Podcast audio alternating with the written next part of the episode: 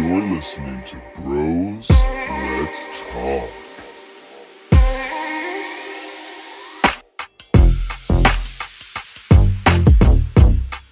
Hey.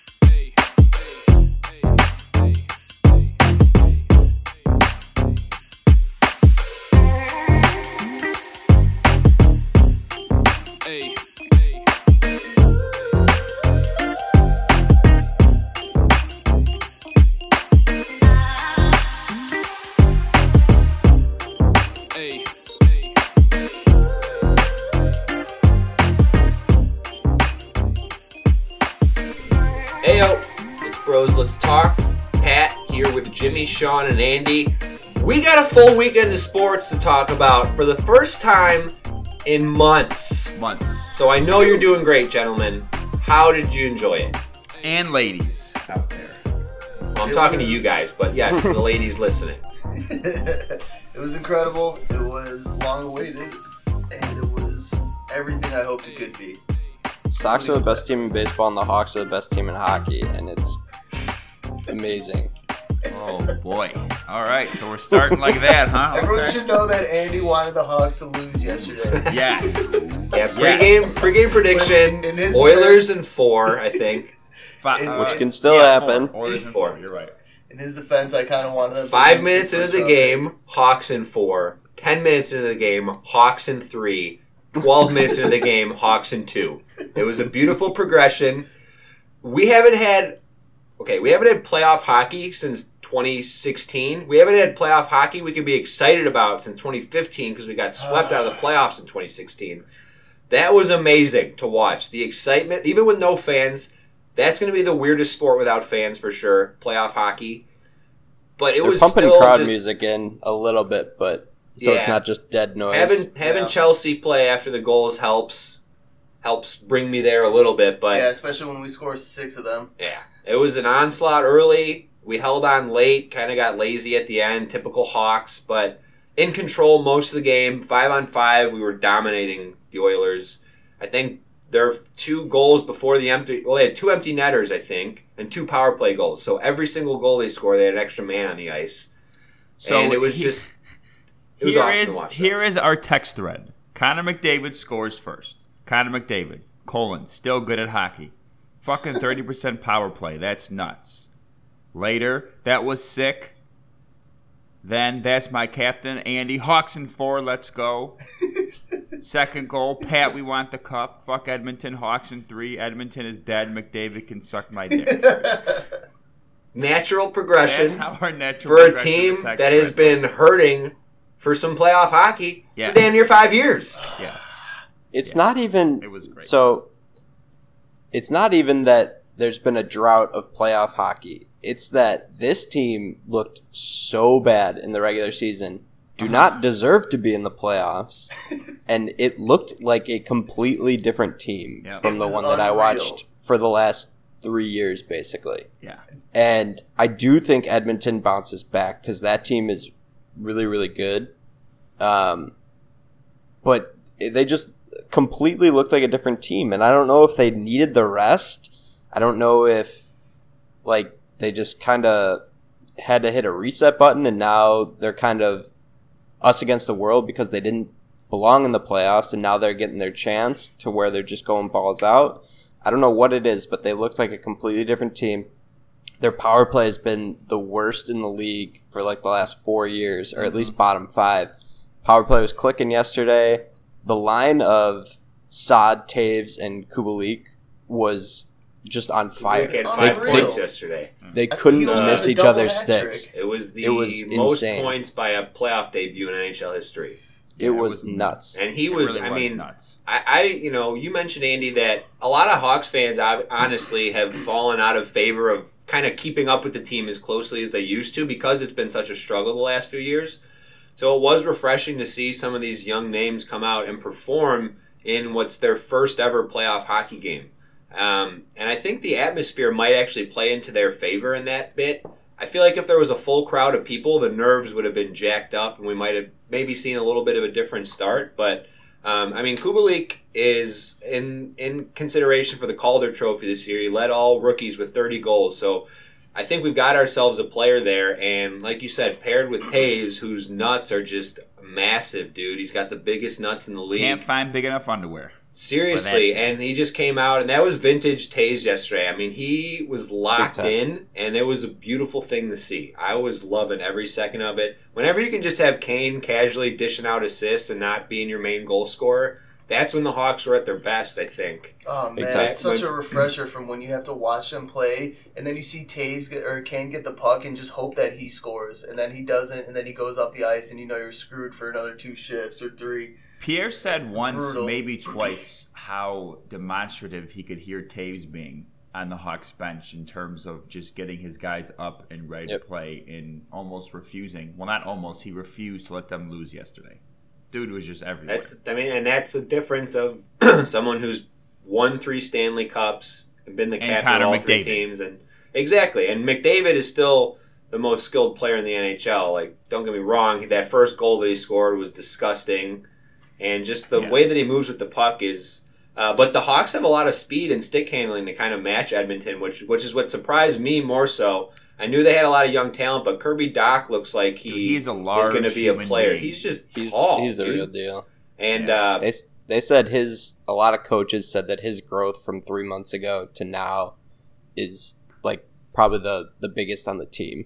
And I mean, Oh, you wow. expect that for a 19 year old, but at the same time, you don't expect them to ramp up as quickly as he did. And the coaches have been really, really impressed with them. The only thing that worries me is I think that um, obviously the way that yesterday turned out was indicative of the early onslaught. Our defense still looks a little bit suspect at times, and, and Duncan Keith is just not the same player he used to be. While still our best defenseman, yeah. and a glorious mane of hair that he has growing right now, Great hair. shoulder length hair. It's it's Yeah, crazy. he looks phenomenal. But he just um, he isn't the Norris Trophy winning defenseman he once was. He's still a good top end defenseman, but we still got to figure out some depth there because you know Connor Murphy is is supposed to be good, but he just kind of questionable with the puck in my opinion and. And there were times at the end yesterday where they were putting a lot of pressure on, and we're like, "All right, we can't get back into this type of play because Right. this if Edmonton can do this early on, then I Right. think the Hawks would struggle a little bit. So it's important to get off to hot starts like that. But win the first one. Now you only got to win two more. That's Yep. the first step. They playing today? I don't know No. the schedule. No, tomorrow. Okay, tomorrow. night. I think it's a night game. Yeah. yeah, late 9:30 puck drop. But today's another day full of sports. It is. It is. So yesterday, we also had um, Luis Robert making his debut at leadoff because Tim Anderson got added to the IL with a groin strain. Oh no, I didn't see that. Yeah, they're hoping it's less than ten, but um, we'll see. Oh, balls. But- great. in his debut, Luis Robert, he did okay. He went four or six with a home run, two doubles, two runs, and two RBIs. No Almost. bases. He wanted to go for the cycle on his last double, but it just wasn't wasn't enough room in the foul territory and left. And Eloy Jimenez also went four for six with four RBIs and a home run in the game yesterday. The Sox have won two in a row against a, a lowly Royals team, but much needed wins Hey, after you only play who's on the exactly. I'm pretty They sure had 21 hits yesterday, though, so that's what I'm talking about. everyone in your lineup except for Madrigal had a multi-hit day. I'm pretty Poor sure. Madrigal didn't have any hits. 0 for 8 in his career so far for a guy who never gets out, but rough start. Yeah, I'm. Uh, I'm pretty excited. The Cubs finished up with Pittsburgh today, and then they play Kansas City. And half our division is sick with COVID and can't play, so we're off to a pretty good start ourselves. I mean, you guys, the Cubs have the best record in the NL right now. Probably the worst bullpen, though. Oh mean, god, Oh, their it's not even bullpen close. It's like- The numbers are is this horrendous. is this like the the not least confident, but like the least happy six and two a team's ever been? Just for the sense of how it's gone. Like obviously, you're happy at six and two. Right. You've won six games, but you have to like literally piss your pants almost every night when the bullpen comes into the game. I mean, if you look at it, we've given up. We gave up. What we gave up like seventy percent of our runs in the ninth inning. How many Pittsburgh. home runs have the Cubs like, given up in the ninth Christ. inning? Three Like in the last fi- two games. Right, so so probably six or seven overall. Yeah. The ninth it's inning for the. Cubs is the first inning for the White Sox. Yeah, And they did a flip yesterday. The Sox scored four in the first after being outscored by like, I think it was 15 or 16 runs in the first inning going into yesterday's game. I saw Just absurd. So those are probably the two most important innings in baseball, the first and the ninth inning, just Literally. to how you establish your tone to start the game, or obviously closing out the game. And so, as Cubs fans, I've Kimbrel's been sucking lately. You He's can't the go to him. player on the Cubs. You can't go to him in the ninth. Bar Who do you guys Yeah. want to see getting the the, the look in the ninth inning? Jeffress. Jeffress, yes, for sure. agreed. Okay, and where did he Guy- come from again? He was he from came from Milwaukee. Milwaukee, He's one. okay. He's one year removed from being an All Star closer. He was, or two years actually, because he was hurt the following year, and then last year he, He was a great came in signing. and out.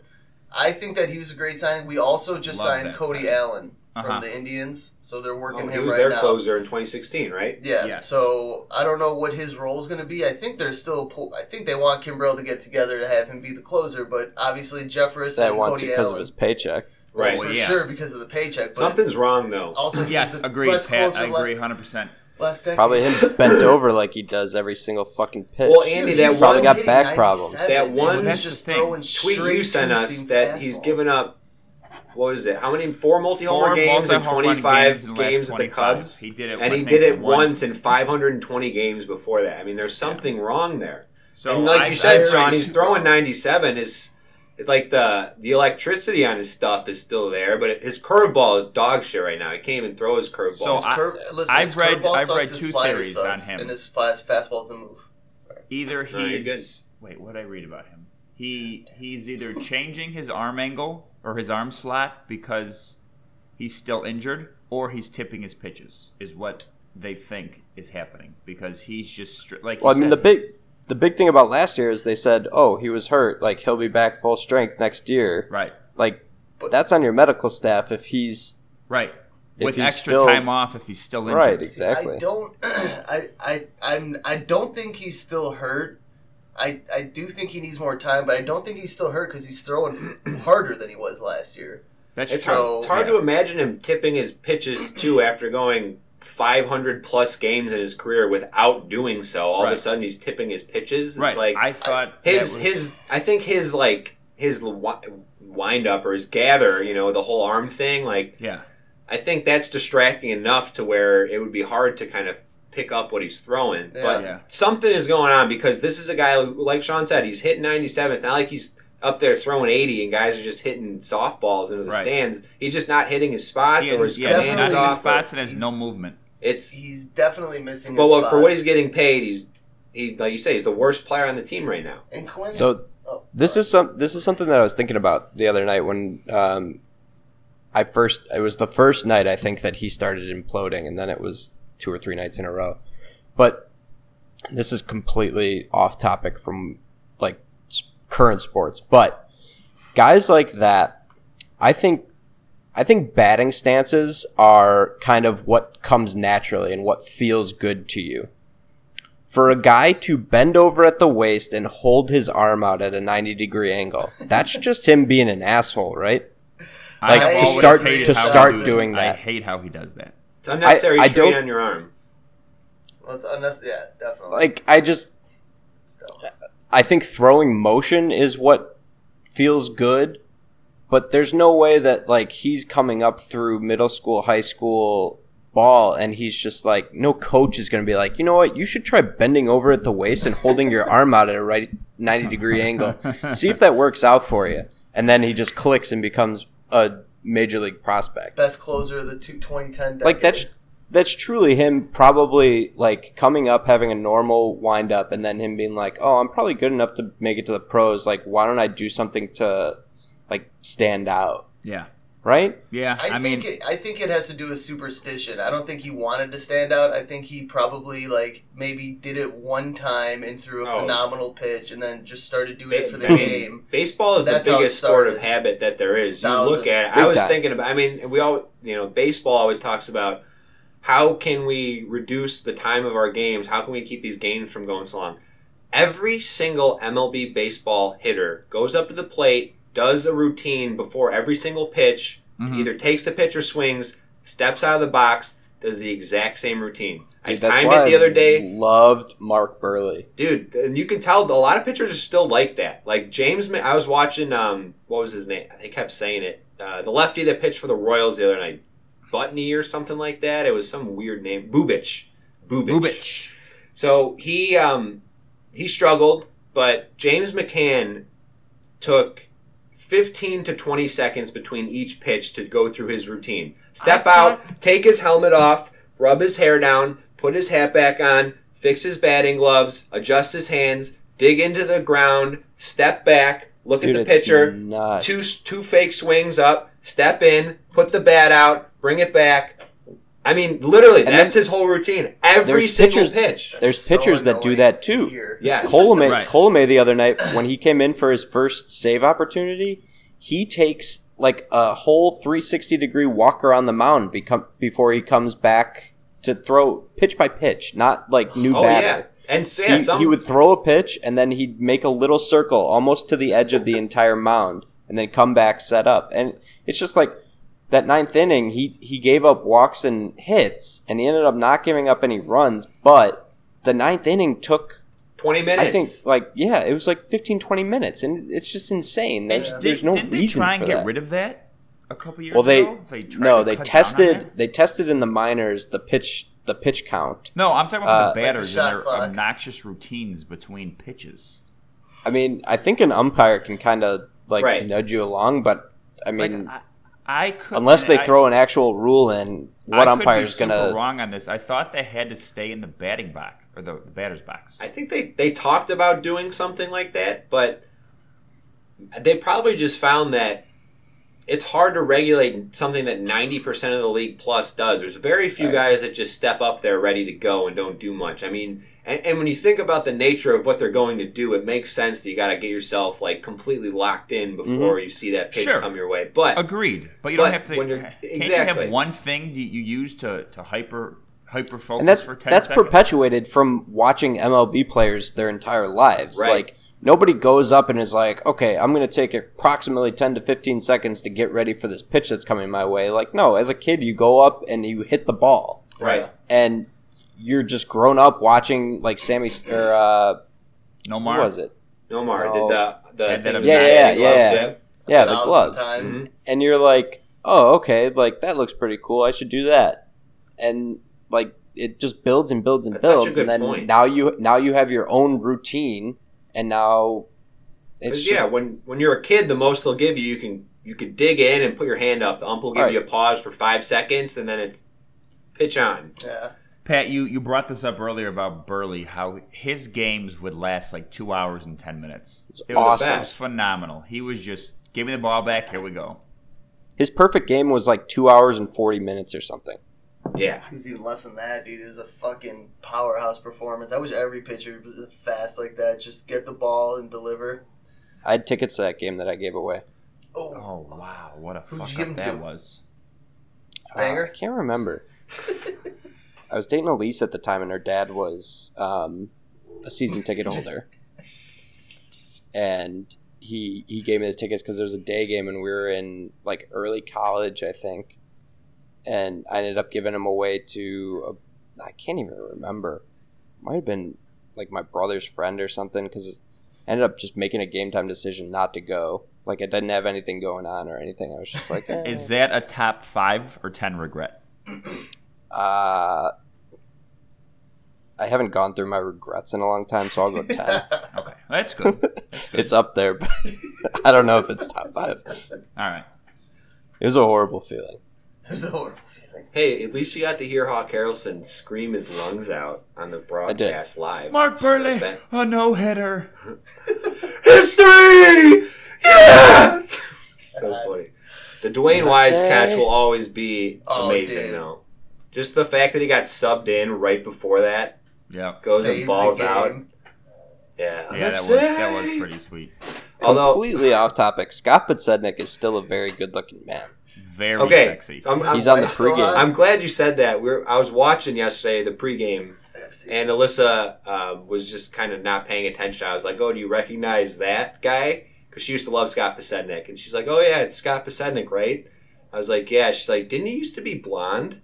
I was like, "He was never blonde," and we went back and forth for like ten minutes. She's like, "He was blonde." I remember. I was like, "Babe, you." He was not blonde. I remember AJ, 2000 AJ was blonde AJ was like some bit. couple of guys like bleached blonde, but he never did that. And like she was like she thought hundred percent certain she was right And I just started googling pictures of Scott Podsednik, and I was like, "He's got dark hair. What are you talking about?" She's like, "Well, he looks blonde now. He's got brown hair." I'm like, "He's, he's not blonde." What?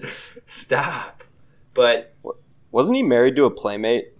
I think Still so. is. He Still was, is. yeah. Oh, he still is. Okay. Good Good stuff. Good stuff. Man, it's just really fun having sports back, though. I oh. hope we hope baseball's here to stay. As Jimmy mentioned, half the NL Central can't play right now because I'm very, very COVID. worried for the Me life too. of the MLB, and I'm extremely scared for the NFL. Did you get? Did you guys hear the report that Manfred reached out to all the TV uh, providers? Yes. Yep. That's that's a scary one. He is Right. an idiot. he is a moron. He is an idiot.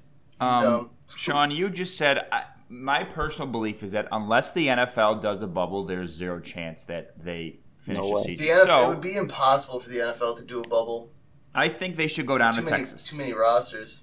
There's Too many stories slots. leaking out about MLB players going out like to bars until the wee hours of the night, Of course. like after games and stuff like that. yeah, the, the 'Cause they Cardinals no- players. There was pictures of them. They went and rented a pontoon boat on their off day. Some lady Yeah. that worked there took a picture with the two of the pitchers.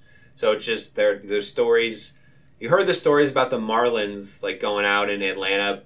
I heard. Clapping I heard cheeks. last week though that um, because of the nature of the testing and how long it takes them to get the results, they think that one of the players brought it with them from Miami because they didn't get the positive test until after they Oh, really? left. Yeah, or it was like a day after they got to Atlanta. They'd only been there a day, so How long? How long did the, uh, did it take for them to get that result? Then it takes two days, I think, for the MLBers. Well, There's that's lag supposed to be that's supposed to be the minimum, but then there were all the stories at the beginning of the season that First like batch. teams weren't hearing for like five or six days. Yeah. yeah, it took them forever, and then they ran into the holiday weekend, and it got Yep. prolonged. Yep. So there's a lot of obviously a lot of moving pieces and stuff that goes into this, but as we've seen with the NHL and the NBA, they're able to limit done it right. and there's no positive tests in their bubbles, and they're going to continue to play. The only The NHL is free to roam around Edmonton, but they still have a bubble within Edmonton. Like they're not confined to their hotel rooms or anything like that. But Oh, they're- didn't they've got it. that. Un- they've got it under control right. as problem far is- as like oh, they're they're keeping track of where their players are going. I think they're all And- and understanding that's, like that's where the problem lies, where the Right. MLB players are like, "Fuck this, we're going out if we want." because to. they have no rules. right. Because their commissioner's an idiot. Mm-hmm. That's got to also be partially on the team as well. I mean, Oh, 100% agree. Right, that's ca- that's time. Manfred as well as the team. It's just that the MLB did not handle any of this accordingly. No. You know, and No, it's no. obviously trickled down to the team's handling of it. But the the the thing with the MLB or the thing with the NBA and the NHL is that they're only playing the playoffs. Like they're just strictly doing a limited number of teams. So it's not it's a lot of teams, but it's not the whole league. And there's an end date to it, which doesn't include 60 game regular season plus playoffs and wild card. And it's like if they wanted to do the bubble for the MLB, then like they, They should have never just done divisions only and have divisions stay in one city. I could I could definitely get on board with that, but they would never be able to pull off an, an NHL or NBA style bubble because it took forever for the NBA players to agree to even go to the bubble, and they're going to be in there for like two months. If the MLB did a bubble, it'd be like five months, and Well, no player would ever sign it- off on it's that. interesting to see That's too interesting because everyone was given the opportunity to opt out if they didn't want to do it. Right. Um, but with the MLB, now you're starting to see like Lorenzo Cain, the Lorenzo other day, Cain opted just out. That was that was after the he had started first the like big season. name. So, Yeah. and his team is going through an issue where you know they couldn't play the last few days because of COVID concerns, and I think that's something that you might start to see happen a little bit more. Um, and obviously, for the Brewers, off to a tough start already. Now to lose their leadoff man, center fielder, that's that's a huge blow for them. And it just stuff like this, it sucks because it doesn't put an asterisk on the season. We've talked a lot about this stuff, but it definitely dilutes the season as far as like if the full talent pool isn't out there to play the games, then it's kind of not a crap show, but it, it like I said, it dilutes the outcomes a little bit. But the the commissioner's an idiot and couldn't get any of this stuff in line, so I don't feel bad for anything. that and happened they had they had plenty of time, plenty of time to get this stuff in order. But they were so hyper focused on only playing sixty games. Uh-huh. If anything, they had an easier job of doing it because they hadn't started their season. Right. The NBA and the NHL had to figure out how do we go from being mid-season to going into the playoffs. Yeah. And that's why I think the NFL, who, of course, they should have the most amount of time and the best plan in place, but they seem to think that because we're the NFL, we're going to play. Well, that's not how this works, so you better figure that shit out quickly. They're like still selling tickets and shit. Right. Like they haven't even denounced fans yet. It's like, dude, you guys are never gonna be able to pull this off with the amount No. of scrutiny leagues are facing with the spread of it and all this. It's like you'll never you'll never be able to pull this off the way you think No, you're going to. not a chance. You They to- have- yeah, you have to make a contingency plan. They have the, the most amount of, of players on each team in, in all the leagues, the most amount of And rosters will be expanded because Rosters, of COVID. Rosters, yeah, yeah, that's what I meant. Right, so so So already at 53 regularly, they're probably going to be up to about 70 to 80 just to have backups. I mean, we're talking. We talked about this in our text thread. You're talking about a bubble to house 5,000 plus people, which is exactly what they are trying to avoid is having this many people in certain confined areas. Back to baseball, I think Sean brought up a good point that it's up to the teams to kind of police themselves. We've seen a few Cubs players outwardly speak out on it now because they're the only team still with zero positive tests, even on the intake, which is yeah. impressive. But they've obviously banded together as a team and decided we're not going to be selfish and make Right. sacrifices that could affect the team and the league. Right. Whereas these other teams clearly don't have the same type of protocol in place. And when you look at the Cubs, it's not very, not really surprising. They got great internal leadership from their players with guys like Rizzo and Lester. So you would expect a team like that to be on the, the front end of this and staying, you know, ahead of it. But not everyone has benefited with team leadership like that. And Right. we're seeing, you know, teams like the Marlins who have horrible leadership, you know, with ownership. Derek Jeter's Right. the worst. He's And six. it- Terrible And- owner. Yeah. Terrible shortstop. Overrated human. Overrated human. But We still, all we all had rings. to do it, right? We all when this first Right. happened, you either were confined to home or you would go to work and you'd come right home and, tha- and that's it. That's all you could do. You can maybe go out and pick up food or maybe have food delivered, but that was it. So I don't Yeah. feel bad for any of these M- MLB You certainly players. can't be eating chicken wings out of a stripper's ass crack, Lou Williams. Now, Pat sent us a picture of those chicken wings, and they look damn good. look Yeah, I might good. dabble. They do look I pretty good. might Did you guys see on the uh, first NBA broadcast back, Kevin Harlan said something about going to get those wings? Really? I did see that. I saw the- I saw the clip wilding of right it. now. Kevin I saw a picture. Those look pretty best. good. This, the, the bubble better not burst, god damn it. Pat, I believe you said wings. this when uh, switching to baseball. When I think it was Orel Hershiser, right, who made the comment about That was Andy that sent it, I think. Oh, Oh. yeah, okay. That yeah, was and then so everyone good. started ripping on Orel Hershiser because he used to use spitballs and scuff the ball a bunch. Apparently, like he was a huge. He, he was a, used- sp- he was a he, spitballer. like he would s- just pour water down his back and just get his fingers all wet and but whatever the game was different But back that was He's like still one yeah, of the greats. peak seventies pitching. Right. Guys Oh, had like dude. bottle caps in their mitts and shit like that. That's the heart of cheating in America. Right, Is like right. on the mound in the 70s. you didn't have a freaking electronic device taped to your body Right. and knew what was coming as a p- like. If you if you didn't see it, Orel Hershiser, the first game um, that he called for the Astros, uh, I think it was because he's I the think it was Altuve announcer. that struck out. Yeah, Yeah, it it was was. Altuve. Yeah, it was Altuve. It was a Altuve fastball struck right out. down the middle. Yeah. Yeah, and he said it's it's harder it's harder to hit when you're guessing or what was the exact quote? It's harder to hit when you're guessing instead of knowing.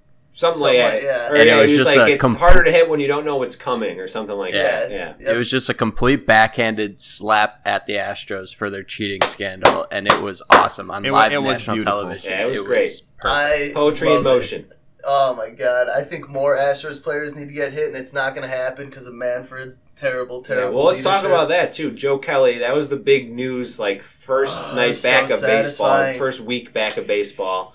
He throws behind Bregman, high behind Bregman, and then throws at Correa too. Misses, didn't hit either of them. Then he strikes Correa out as they're walking.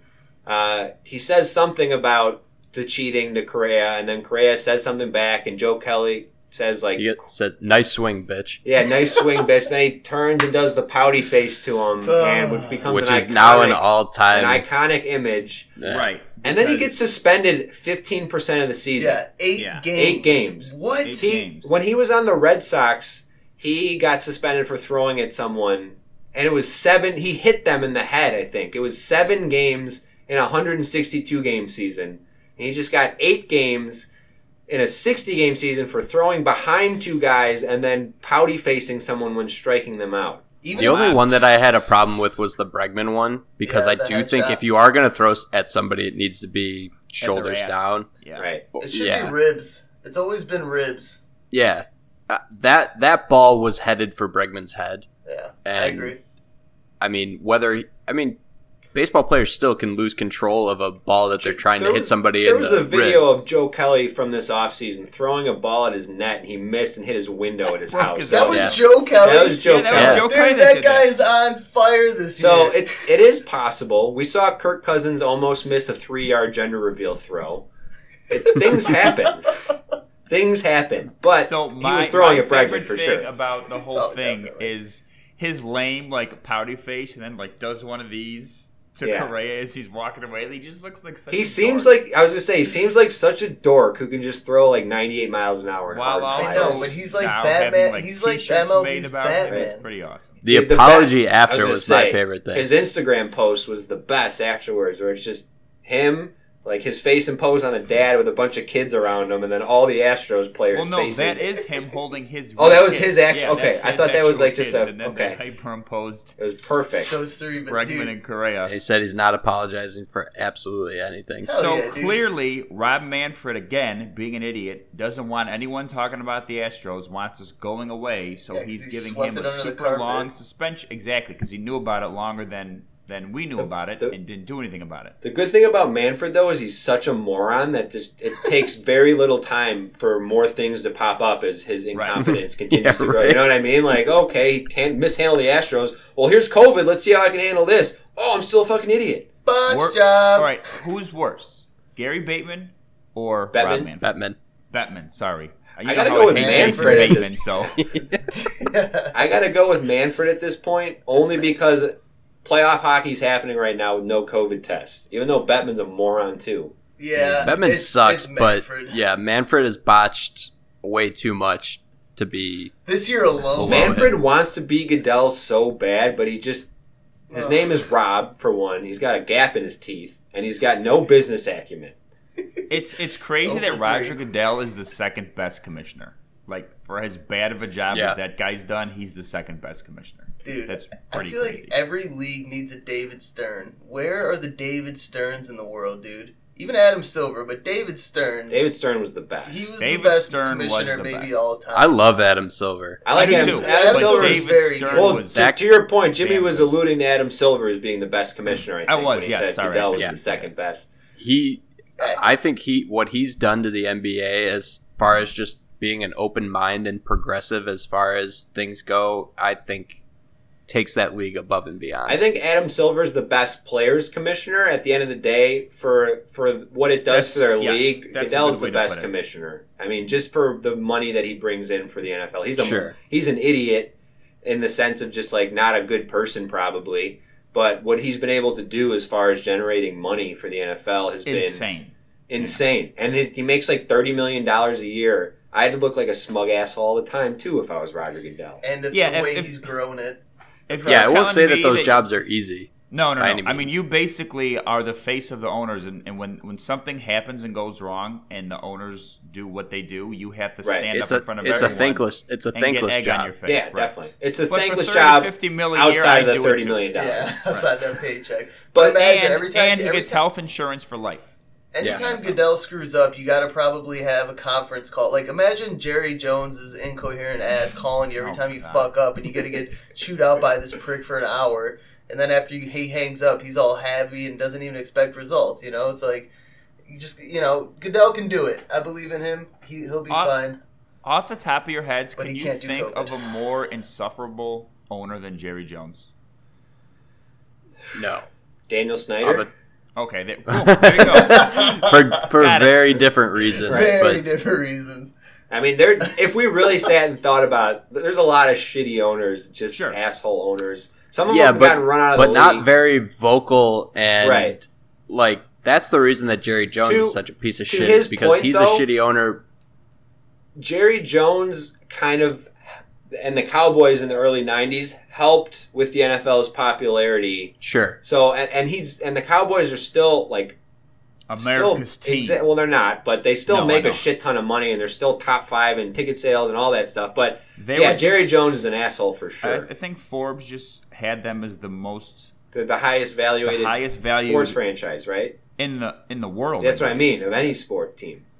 I mean, the it's just he's made them into a brand Yeah. more Yeah. than just a football team. Big Even though time. they haven't, you know, they haven't been to a Super Bowl in twenty plus years, but more He- power to him. They, they are the I only think there's a trend here. People who are able to be highly successful and rich are assholes. they are the only team that doesn't do the uh, The shared revenue stuff. yeah shared revenue. They're the only team that does it on their own because they make so much damn money. Now I'm trying to think of like Shit. shitty owners.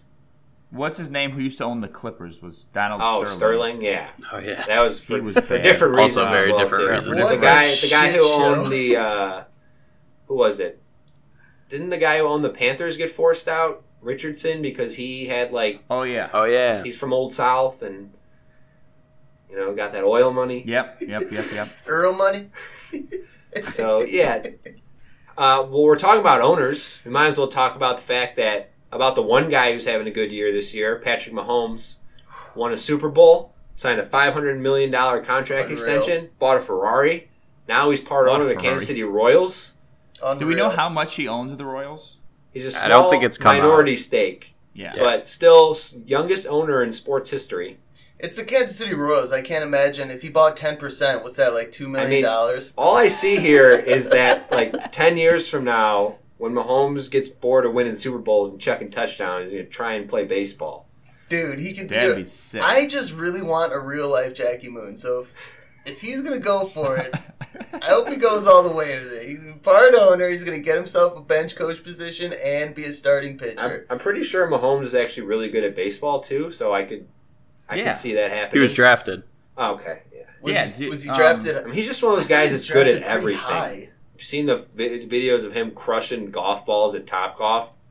Basically, anything athletically related, Patrick Mahomes is going to dominate. Did you hear the? I think it was last year on the score. Michael Kopech talked about how him He and pitched against Mahomes, pitched right? against each other. Yeah, they were in the same Who- little league. Kopech Yeah. and Mahomes. No, this was in high school. oh, in high school. Yeah, they went like Oh. they said. There's tons of scouts there, and it, I think, I think Mahomes won. Oh. Well, um, I mean, he got the win, but I mean, they each had like double-digit strikeouts. It just it was insane. Well, maybe that was indicative of things to come because Patrick Mahomes is a Super Bowl and 500, $500 million in the bank, and Kopak hasn't pitched in three years.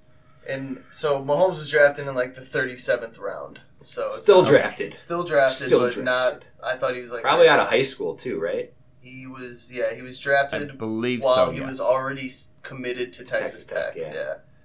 What a life. Must be nice. I want to see when Yeah. Russell Wilson was drafted. What round? Russell Wilson was a oh in baseball. Okay, Yeah. because yeah, he still did. He, for a couple of years there, he went to training camp with the with the Rangers, and he would he was really good second baseman. He was Man. drafted in the fourth round. Oh Yeah, he, He was made he it, was yeah. truly um, considering baseball oh, Yeah. Rusty, yeah. Because of the looks that he wasn't getting in the NFL. right. He didn't. I mean, he was drafted in the third round in the NFL, right? So it wasn't even Mm-hmm. a you know. I mean, better than, but still not a first round pick or anything like He should that. be glad he chose football for obvious reasons now. Same but with he only, Kyler Murray. He Everyone just choose- 228 in Baseball can league make money, but so Yeah, baseball can. you got to be able to get but, to the majors. But if you have a chance to be a quarterback, i.e., Kirk Cousins, Ryan Tannehill, right now, you make, Yeah, Make your money and get out. Or should I say, Mitch Trubisky also bank. I don't think he's banked out yet though. Okay, sidetrack here. You bank enough. He yeah. said recently that this past offseason was the first time that he changed his mechanics. And or sorry, worked on his mechanics and changed Oh them. God. How? How has He's no one on that idiot. Don't team you get it? noticed that he needs to change his mechanics? How? He's so du- he has to work on so much. It would take him a decade. Oh God.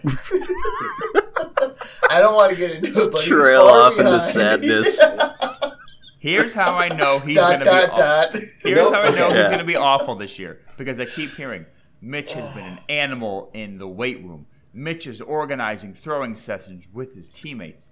Mitch has Phenomenal leader on in the his- offseason. You know, Exactly right. You know That's what's the hardest- know Don't care. He's going to be bad. You know what the hardest blow to take as a Bears fan hearing about people make fun of Trubisky? And it happens a lot, and he's he's earned it. I don't I don't not understand why people make fun of him. But you guys have probably seen the meme, and it's like putting together the worst quarterback in the NFL. And it's like it's got stuff on there like Cam Newton's style, right? Right. Okay? It's got like Jameis Winston's vision, Vision, all right? Aaron it says Aaron, it says Chuckability. Mitch Trubisky's accuracy. It actually gives a, something that's actual important to NFL a stat. quarterback. And that is how they include Mitch Trubisky into the conversation. Like that is so embarrassing. All right, give me Cam Newton's fashion all day over Mitch Trubisky's accuracy. What an idiot! Oh man. Hate it. Makes Did me you mad every time I see it. Uh, slight segue. Did you guys listen to Nick Foles' interview? I didn't hear it actually. I saw that they both sat down with the media though on Thursday. Definitely listen to Nick Foles' interview. Okay. for sure. It's good. It's it makes him sound. He's definitely a veteran mind, but uh, he has a lot a lot of good stuff to say. Always a positive twist, and it's something that you would want your starting quarterback to be able to speak to. So here's the thing, though. I I would prefer Foles be the starter this year, but I am convinced that the Bears are going to need both of them because Foles has never played 16 games his entire career. So it's just one of those situations to where I'm pulling more for. Well, I'm pulling for Trubisky. I still want like the best case scenario is if Trubisky can figure it out. That's mm-hmm. still best case scenario because he's young and has years ahead of him. But I just I don't see that happening. I think that's We need him to be to a point though to where he can come in and win games if Foles gets hurt. And I don't. Foles I don't know said a he lot. He said this isn't going to be your a quarterback competition to the point where we're going to be working against each other, and I'm trying to out edge him. And you know, he's like, I know that I'm the veteran leader of this group, and it's going to be very much a team effort. He's like, if I if I have knowledge on a play and he doesn't have it, uh, and it's working for me, I'm going to share the knowledge with him and talk him through it. He's like, we're going to. He's been loved everywhere he's gone. Yeah, he's, He's like, a we're pro's sitting pro. next to each other in the in the screening room, and we're talking through what what we're seeing and how we're adjusting. And he's like, we're we're, we're looking at it as a group, a full quarterback group effort to make the team better. And I was like, So, dude, two he's things. saying the right shit. Imagine having to go sit up there in front of the press and lie and not just be like, "Yeah, I'm gonna win the starting job. I'll see you guys September 13th." Mitch And is then a two, bitch. Of course he says that. Of course he's gonna give Mitch tips because he knows no matter what he's gonna win the starting See, job. He ta- can teach Mitch all he wants to, and he's still gonna take that starting. Job. But to job. Andy's point though, I don't. RPO? I don't know any quarterback in the league maybe that's been in as many split quarterback rooms to where he's had a chance to start everywhere that he's gone, not one out everywhere that he's gone, but still been a positive contributing member of that room, of Yeah. that offense, to where he's never a problem. If he comes in and he doesn't win the starting job, he's not going to go to the front office and demand a trade. You know what I mean? Right. He's going to sit there. He also knows four games into the season he's gonna have Well, the exactly. starting job. But he- if he doesn't win it week one, So Okay, guys, this is about Nick Foles being a good teammate. Okay, Okay, right. everywhere he's gone. When We're when correct. Minshew when he got put back or Minshew got put back in for him last year, he didn't pout and go stomp on the sidelines. He stood there, put his headphone in, had his clipboard, helped out. So hopefully he's starting Right. though. I don't want to see him on the sideline Like Foles was actually pretty good on the Jaguars in the limited playing time he had. Like he against the Chiefs, he was the kind first of like game, torching dude, the he had three touchdowns. I think. He against that- Chiefs. No, he only he had one touchdown. Oh, he had like 250 yards though. Yeah, was- but he roasted them, and he only played like a half of football, and he was he torching dropped that them. ball in for like a. Dude, that one touchdown was sick, and Yeah. then yeah, he And just then he got broke his got hit direct on on the follow through. You He- saw it happen. In that, yeah, so he broke his collarbone. He came back like ten weeks later or something like that, and then he threw for like 315 yards and one touchdown. And then the next game, he threw for like 286 yards and like two touchdowns and two picks or something like that. And then the where next, was he first drafted? In the uh, Philly. Philly. Philly, yeah, yeah. And then the next the game after that, he had a slow and start, and then they pulled him and put Minshew back in because of the whole Minshew madness. Right? thing, Yeah, he went but- Philly, St. Louis, Kansas City, Philly, and then Jacksonville, Jacksonville. last year. I'm So- gonna look up his stats because everyone. That's Yeah. the thing. I know. I know that he ended up like losing out to Minshew, but I don't think he actually had as bad of a year as everyone else is making out to be. It's also hilarious if you go to the NFL standings right now. The the Washington football team are just a blank shield next to their name instead of a logo. classic. I don't think we talked about that either. The Washington football team. Why can't I kinda like it. I hope they Kind of keep like they should just forever. call everyone the football team of whatever city they're from. the Washington Except the Bears. football team. Can't They, get rid of they it. should be the Washington football team, and then they should adopt like the humanoid robots they use on Fox as their as their fucking. Wait, wait, doesn't that guy have a name actually? I'm pretty sure that Yes. robot has a name. They should definitely use that as their mascot, and it would just be awesome. I'm um, gonna I'm gonna look that up All right right, now. I'm looking up I'm gonna look real that up quick. right. Foles. So last year, yeah, Foles had 740 passing yards, three touchdowns, and two interceptions in three games, I think. So not world beater stats, but not not something where you look at it and be like, this guy is sucks. Cleatus. Cleatus. I knew he had a name. Washington What a name, football too. team, Cleatus the mascot. They should just Dude, hire what if they had a football league of Transformers that played against each other, like Cleatus? Sounds a like big the next? Michael Bay movie. Exactly. I think they made a movie about that already, probably. Yeah, it was called Transformers. No, no, no. Hugh Jackman was in this movie called Real Steel. oh where yeah, you're like- right. yeah. Oh, Real Steel. you yeah, it was like a a, a uh, it was like a I don't battle. recall the Transformers playing football, so Transformer football movie might be something Michael Bay would look into. Wouldn't put it past him. All right, we're gonna close today's episode with a fun little segment that we've been talking about doing. As we've mentioned many times, this is a sports centric episode, but sports are back, and there's two baseball teams in Chicago. There's four of us. We're split evenly, 2 2. We got two Cubs fans, two Sox fans. And we decided to put together our ultimate Chicago baseball lineup. If you combined our two teams, we'd be the greatest team in the league, undoubtedly. in the league. Chicago White Cox. the Chicago White Cox are the team of the future. The logo is just a small chode, white chode, Huge balls. huge balls, Huge balls. Jonathan Toews sized balls, chode shaft. chode Shaft. So basically, what we're going to do here is we all constructed um, either a positional lineup, batting order, pitching staff. We'll kind of just how should we do this? Just go around, like- everyone go individually, or go one One through nine. one through nine? Damn, One I went nine. by position, but all right. We're me a second, doing I can do DH, correct? Yes, Yes. with a DH. Okay. Okay. Um, well, Sean, I'll you got to come up with a lineup, buddy. I, I pieced it together All quickly. right. So here's my lineup. I'll go first. Batting first, center fielder, Okay. Luis Robert. Okay. Batting second, third baseman, Yoan Moncada. Batting third, shortstop, Javier Baez. Batting fourth, first baseman, Anthony Rizzo. Batting fifth, designated hitter, Jose Abreu. Batting sixth, right fielder, Kris Bryant. Batting seventh, left fielder, Eloy Jimenez. Batting eighth, catcher, Willson Contreras. Batting ninth, what position did I forget? Second base. Oh, second, Second base. I didn't pick a second baseman. I totally That was forgot what second My hardest one, my- Can I just interject? I'm gonna go with. Go ahead. I'm gonna go with Tim Anderson, second base. Yeah, Throw him to. over there. I flipped the middle position. I have the same exact team. Oh, you got probably almost Javi at second lineup. though. Javi played some great back second. to second. I think Javi's just the best baseball player in Chicago. So I like kept Javi at shortstop. second because he's going to be tagging. He's, I feel like he Okay, gets well we of could flip that, there, but I'll put yeah. Anderson ninth at second base, and then my pitching staff. But did Anderson ever play second? He I don't could. think so. He could. He could, versatile. but He could but he, it. it- since it's not on Baez the stat actually sheet, played Baez second. is second. Yeah, that's how it. I think I'd rather how we have- should play it. Yeah, I'd rather have Baez at short if I was making my lineup. He's a better Agreed. fielder. I think Anderson could handle second, but for the sake of argument, That's my argument. um, pitching staff, I went Hendricks, Giolito, Lester, Keuchel, and for now, Chatwood.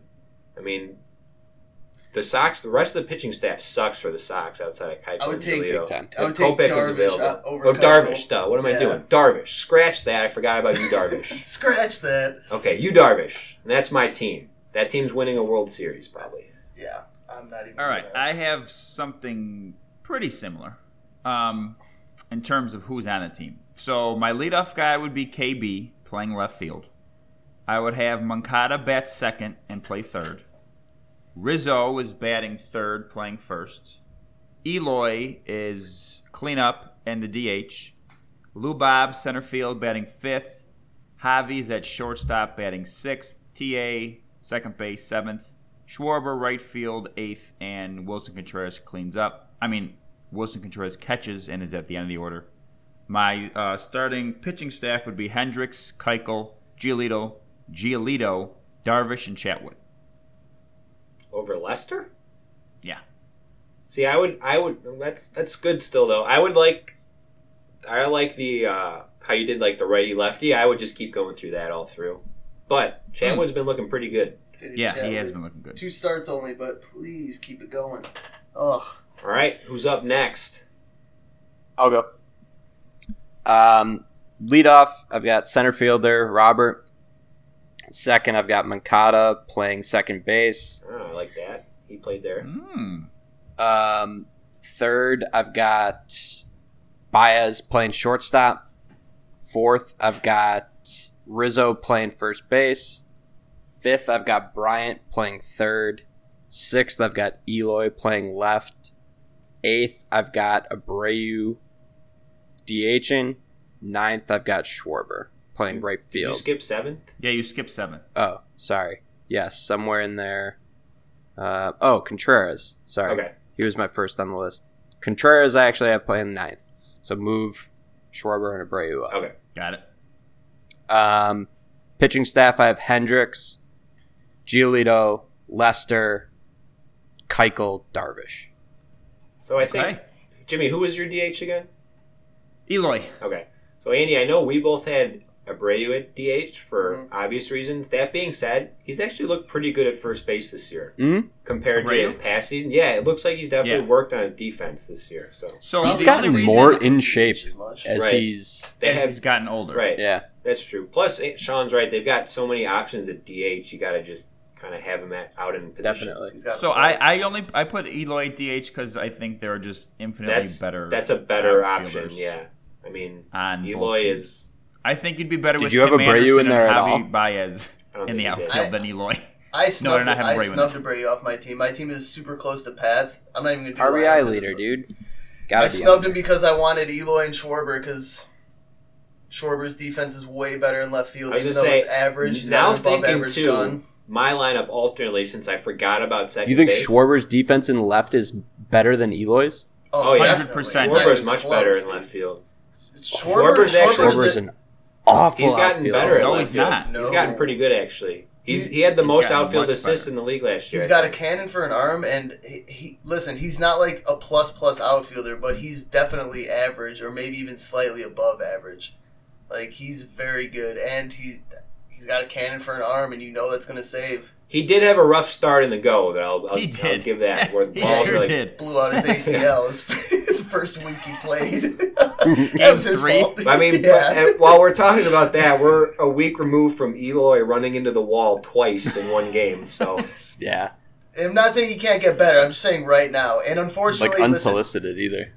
yeah. Eloy's best asset in the outfield right now is Luis Robert because he can cover 85 percent of left field. yes, exactly.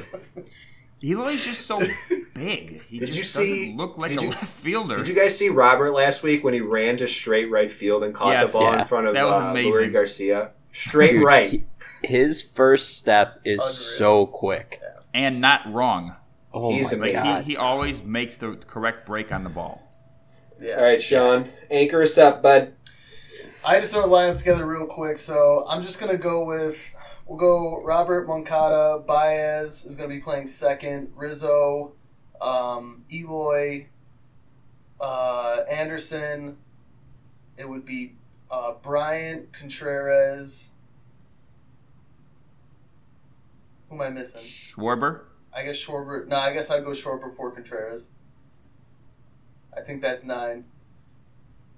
We'll have to check the tape. We'll check the tape, but I'm pretty sure that's it. Basically, the, the only difference I really had was, like I said, I snubbed Abreu, and I didn't want to have to do it, but the teams are stacked, and it had to happen.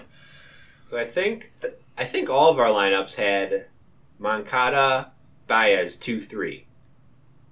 Yeah, Or I didn't want to mess three with the of. Moncada no, at I had mentioned I had Moncada two, Rizzo at three. Rizzo. I had three. Baez at six. Oh. I could see it.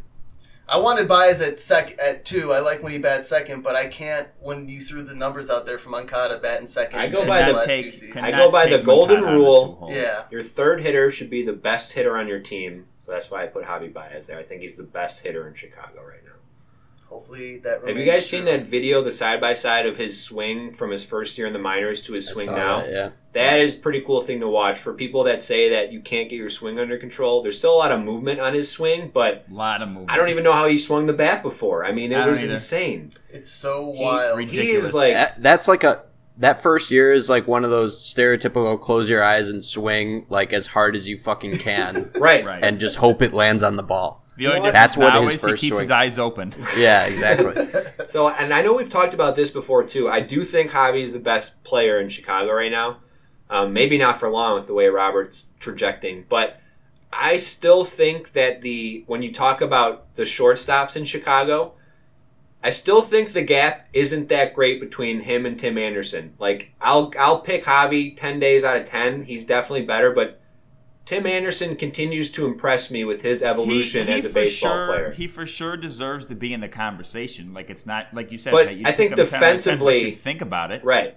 But but I think Defensive is where the gap right. is. But some people act like that's crazy to even insert him in the same sentence as Javi No, that's Baez. bad. batted Definitely not 330 crazy. last year. I mean, Yeah, Dude, I mean- An- Anderson is about turning into a better hitter, I think. He's a great Yeah. hitter. He just he needs to work on his defense. I mean, if he could if he could become slightly above average defender, then we could be having a, a more even conversation. if he hit if he hits above like 310 again, I think he's officially a, a better hitter than Baez. And Baez has got the pop. last year.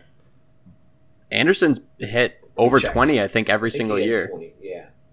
Check that because uh, Baez obviously has more power than him, which will inevitably lead to more RBIs. Well, and it's also it's also positional too. Like Baez is batting third, he's going to get a lot more RBI opportunities, whereas Anderson's leading off most of the time. Still, But it's all circumstantial, you know. another thing too is just to. I think just for to- the role they fit, though, they're both perfect. I think they're both solid Yeah, players, and I think the conversation could easily be had. But I do think that if Baez maintains a three, what do you bet, three oh six or something, I think the the gap in their defense, the tagging Let ability from see. Baez and the base running from Baez, Baez is just an he is an electric player. Like he makes Yeah. plays that no one Agreed. else can, and he does it on a daily basis. I think it's the intangibles that really separates them. It's like the um, 17 stuff 20 18 for Anderson Dude, I was last gonna say, three years. apparently on ESPN, if someone gets added to the IL, they just remove them from the roster on the on, on their page. Like Tim Anderson's not even on the roster. They're dead now. What? yeah, I go to infielders. Tim Anderson's not even on there. Oh wow! But so Oh, 17, man. 20, 18. So Yeah. to your point, Sean, I, th- I still think like like from a power hitter perspective, uh, Baez is clearly the better hitter. I think to Andy's point though is um, if he bats over three, you know, 310, 315 again, like Anderson can make a case as one of the best, not even contact hitters, just like hitters for average. So- you know, two year stack like that. Baez. Okay, how do you list the stats but not the home? It's like a snapshot of stats, but home runs. I know. Isn't Home runs isn't Are on it, I kidding know. me? So Baez is a career 270 hitter. Yeah, and he didn't bat 300 last year either. So all right, He- Andy, he's that never batted validates your 300, argument yeah. for sure. Let's see the power numbers. Baez had 29 homers last year, 34 the year before, 23 the year before that. So yeah, So he's got Anderson, more pop. Anderson went 335, 18, 56 RBIs, 17 stolen bases last year. This year in 30 at bats, he's 333 with a home run and an RBI. So, but you know, figure 10 And a couple you know, doubles. So that means he's been leadoff all year too. if like he's you got 30 at bats though, that means he's got 10 hits. So I mean, that's that's all you're looking for. What's really. Baez's average this year? So just out of curiosity. It's gotta be- Not even for This year, I'm gotta not be right up now. Hold on. Oh, really? 250. 250? Okay, He started off really. Him, Bryant, Contreras. See- although Contreras has come on like a ton of breaks, but our big hitters started off. Really This slow. is this is probably saved for another conversation because we're winding up here. But it's pretty crazy to me that the Cubs are six and two, considering they've had slow offensive starts from from Baez and Bryant, Right. who Baez has come around a little bit now, and the bullpen woes for them to still Yeah. be able to. To All your right. point, though, Jim, they played. Who they play the first series? They played Milwaukee. Milwaukee and then the Reds. Both of them are off to tough starts, and then now they've got the Pirates and uh, the Royals coming up next. So it seems like it could be a soft spot of the schedule for the Cubs. Yeah, which And they then- to capitalize with. You got to capitalize. That's that's why I was texting with Andy the other day. I told him I'm like, dude, the Sox have to sweep the Royals. They got to get to Have to. five and four before they go against Milwaukee, just for the confidence. And they're going for it today. So hopefully we get there. Dude, we'll take a couple, couple more Chicago W's today. I would be say- real nice. Regardless of, of record right now, Cubs are six and two, Sox are four and four. Both teams are playing like they could be competing for playoff spots down the stretch, and that's all we can really ask for. and I would be- I- shut down. I would be very. I would be more surprised if both teams didn't make it than I would be if one like if like if one of them didn't make it. Yeah, I mean, Oh. they they should both make the playoffs. I don't want to say easily, but I think the Cubs are definitely the way the Cubs are playing now. If they can just stay with the start that they've gotten, if they could just play not even 500, like slightly above 500 ball, they're probably okay with the way their division is started. Yeah. the, the Sox don't have a lot of wiggle room because the Twins are five and two and the, The Indians are are, five and like- three. So those are two are really good teams. The Sox' solid. best chance might be that that wild card spot from the AL because those those two teams at the top might be too tough to overcome Yeah. when all is said and done. But we'll see. There's still a lot of baseball left to be played. Hopefully, a lot of baseball left. to be yeah, played. hopefully, exactly. All right, we're gonna wrap it up there. We got some softball practice to get to in a little bit. We appreciate you guys listening every week. We love you guys. If you want to hear more from us, follow us on social media at Bros Let's Talk on Facebook, Twitter, and Instagram. You can find our podcast basically anywhere where podcasts are found, but the main ones Spotify, Apple Podcasts, Google Play Podcast, and it is homed at anchor.fm slash Bros Let's Talk. For Jimmy, Andy, and Sean, this is Pat. Later, dudes. Peace. Bye. Later. All right. Latest on the menu.